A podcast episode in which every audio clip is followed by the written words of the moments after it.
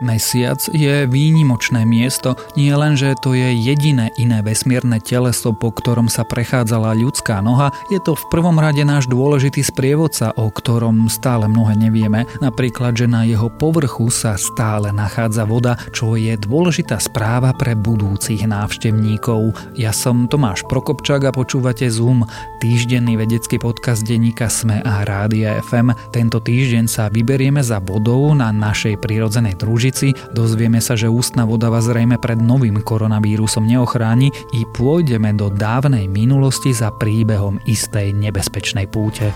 Zažite vedu virtuálne, zažite vedu bez hraníc. Tohtoročná Európska noc výskumníkov vám prinesie jedinečný zážitok. Môžete sa tešiť na interaktívne online štúdio plné pokusov, vedeckých ukážok, prezentácií a diskusí. Zapojte sa už teraz do sprievodného programu a súťaží a vyhrajte atraktívne ceny.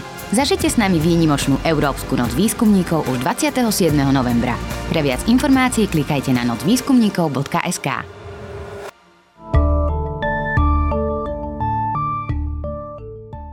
Hoci si astronauti, ktorí sa prechádzali po mesačnom povrchu pred 50 rokmi mysleli, že je suchý, nie je to tak. Štúdia, ktorú zverejnil časopis Nature Astronomy definitívne potvrdzuje, že na mesiaci je voda a nenachádza sa len v temných častiach mesačného povrchu, ale aj na miestach, kam dosahuje slnečné žiarenie. O objave informoval americký národný úrad pre letectvo a vesmír NASA, ktorý chce už v roku 2024 poslať na mesiac jednu ženu a muža. Objav môže mať kľúčový význam pre budúce lunárne misie. Pre dlhodobý pobyt ľudí na mesiaci bude lokálny zdroj vody kľúčový.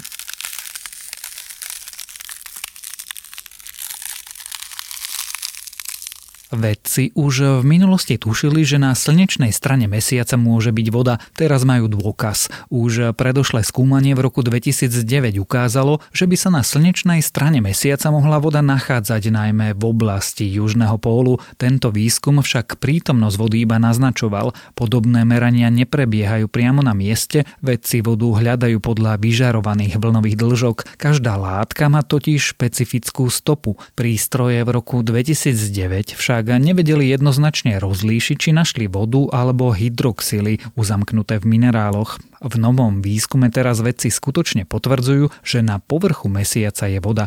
Našli ju vďaka stope, ktorá je typická pre vodu a žiadnu inú zlúčeninu. K zisteniu dospeli vedci vďaka špeciálne upravenému lietadlu Boeing, ktoré zo stratosféry Zeme skúma rôzne vesmierne objekty.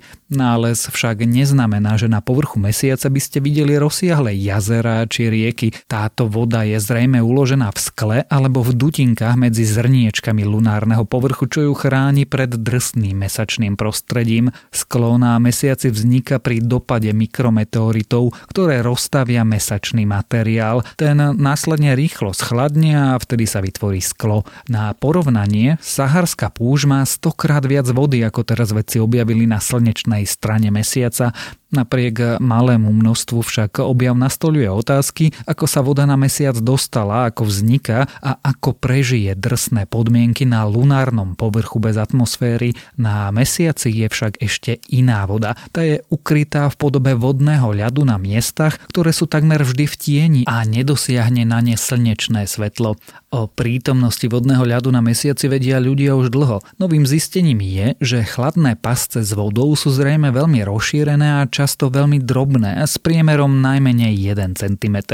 Prítomnosť vody na mesiaci v akejkoľvek forme má veľký význam pre dlhodobé misie na mesiaci či prípadnú kolonizáciu. Nosiť vodu zo Zeme na palube vesmírnych lodí až na našu prírodzenú družicu by bolo totiž finančne náročné.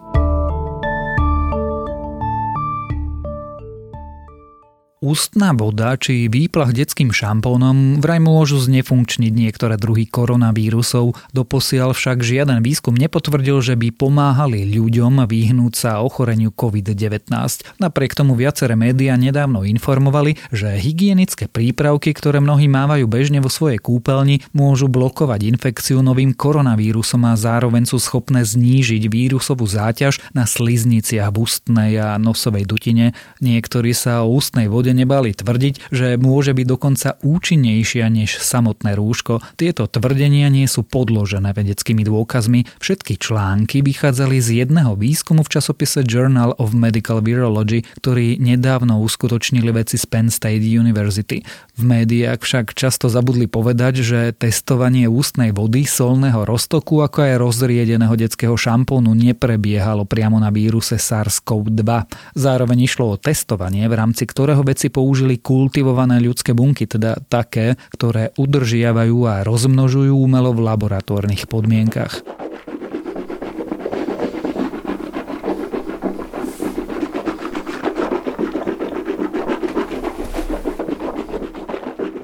Vedci, ktorí spomínaný výskum publikovali, sú vo svojich vyjadreniach opatrní. Cieľom výskumu bolo zistiť, či roztoky na výplah nosa alebo úst môžu priaznivo pôsobiť na miestach, cez ktoré vstupuje nový koronavírus do tela človeka. Zároveň vedcov zaujímalo, či by mohli tieto prípravky v budúcnosti slúžiť ako doplnok k existujúcim opatreniam. Experiment prebiehal in vitro, teda mimo živého organizmu, v skúmavke. Ľudské pečeňové bunky zmiešali s iným koronavírusom, ktorý spôsobuje nachladnutie, aj keď je tento vírus geneticky veľmi podobný SARS-CoV-2, nespôsobuje ochorenie COVID-19. Postupne bunky vystavovali účinkom klasických hygienických prípravkov a sledovali, ako sa pri styku s nimi vírus správal. Na vírus použili rôzne druhy ústnej vody, ako aj viaceré roztoky, ktoré sa používajú na preplachovanie nosa, keď má človek ťažkosti s dýchaním. Nechybal medzi nimi solný roz roztok či 1% roztok detského šampónu. Testy preukázali, že takmer všetky použité produkty úspešne zničili infekčnú z koronavírusu. Ústna voda bola vo väčšine prípadov účinná už po 30 sekundách. Po tom, čo bunky vystavili účinku ústnej vody na dlhší čas, žiadny zvyšný vírus v nich viac nerozpoznali. Naopak, bežný solný roztok mal na infekčnosť vírusu nulový vplyv. Toto zistenie podporuje aj skorší nemecký výskum, ktorý bol publikovaný v časopise The Journal of Infectious Disease v júli tohto roka. Podobne naznačoval, že ústna voda môže značne znížiť vírusovú záťaž koronavírusom. Vedci v nemeckej štúdii však používali priamo vírus SARS-CoV-2. Napriek e, úspešnosti testov stále nie je možné z istotou povedať, že by roztok z detského šampónu či ústna voda mohli reálne fungovať u ľudí vystavených nákaze COVID-19. Potrebné sú ešte klinické testy.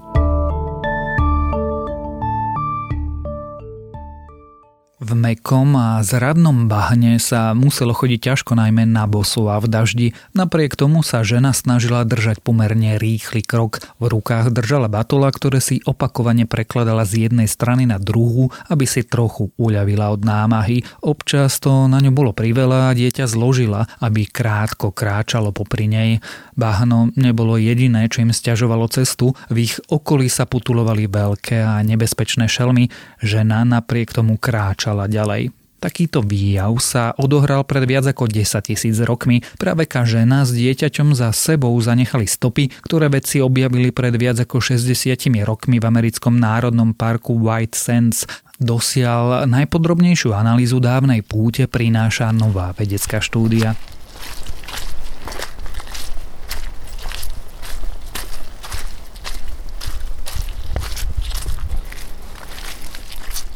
Tisíce rokov staré ľudské stopy sa zachovali v rôznych kútoch sveta, no trasa v Národnom parku v Novom Mexiku pozostávajúca z vyše 400 šľapají je pozoruhodná nielen svojou dĺžkou, meria 1,5 km, je zaujímavá aj tým, aká je priamočiara. Žena, prípadne veľmi mladý muž s dieťaťom ani raz neodbočili. Dvojica nekračala vôbec pomaly, hoci terén nebol rozhodne príjemný a ani pohodlný pre bosé nohy. Žena kráčala rýchlosť rýchlosťou zhruba 1,7 metra za sekundu, pričom na rukách ešte niesla približne dvojročné dieťa. Pokojná chôdza na suchom povrchu je pritom približne 1,2 metra za sekundu. Žena si často dieťa prekladala z boka na bok. Aj toto sa dalo vyčítať zo stôp, ktoré boli širšie a zabárali sa hlbšie na tej strane, kde práve niesla batoľa. Pri najmenšom na troch miestach celej zachovanej trasy už zrejme nevládala a zložila dieťa na zem aby kráčalo po jej boku a je, jeho drobné stopy sa zachovali dodnes. Je možné, že žena prenášala dieťa na iné, možno bezpečnejšie miesto. Zo stôb je totiž jasné, že sa po tej istej trase vracala naspäť, ale tento raz už bez batoľaťa. Jej stopy pri návrate už neboli také široké a tvarované, ako keď dieťa niesla. V jednom momente po trase z ľudských šľapají prešli dve veľké zvieratá, mamut a leňoch. Kým mamutie stopy ničím nenaznačovali, že by si zviera bolo vedomé prítomnosti človeka, o leňochovi sa to už nedá povedať. Postavil sa na zadné končatiny a vzpriamil sa zrejme, aby skúsil zachytiť ľudský pach a potom utiekol. Práve tieto zvieracie stopy pomohli zasadiť púť do časového obdobia zhruba pred 13 tisíc až 11 500 rokmi. V tomto čase na území dnešného národného parku žili aj nebezpečné šabľozube mačky či vyhynutý druh vlka Canis dirus. Ďalšie správy z vedy. Kozmická loď nesúca robotické vozidlo Perseverance je už na polceste k Marsu. Misia odštartovala 30. júla a na povrchu červenej planéty sa pokusí pristať 18. februára budúceho roku.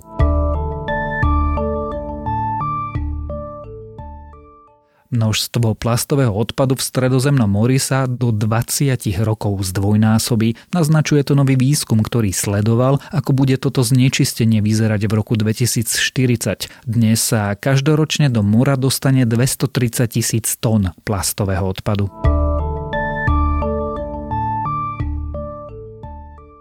Susedom sa správajte dobre, ak sa vám nestarajú do života. Platí to aj pre horské gorily. Nový výskum ukázal, že tieto primáty sa správajú priateľsky k svojim susedom a to dovtedy, kým sa tieto cudzie tlupy vyhýbajú jadru územia ich vlastnej skupiny.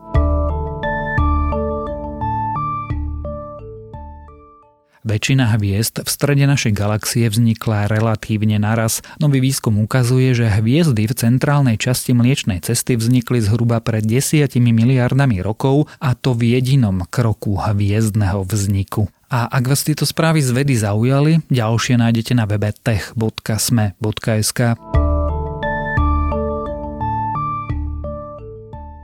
Počúvali ste Zoom, týždenný vedecký podcast denníka Sme a Rádia FM. Zoom nájdete aj vo vysielaní rána na fm vo vašich mobilných podcastových aplikáciách, na streamovacej službe Spotify alebo na adrese sme.sk lomka Zoom. Ja som Tomáš Prokopčák a texty napísali Michaela Naďova a Matúš Beňo. Za zvuk a postprodukciu ďakujeme Nikole Bajánovej.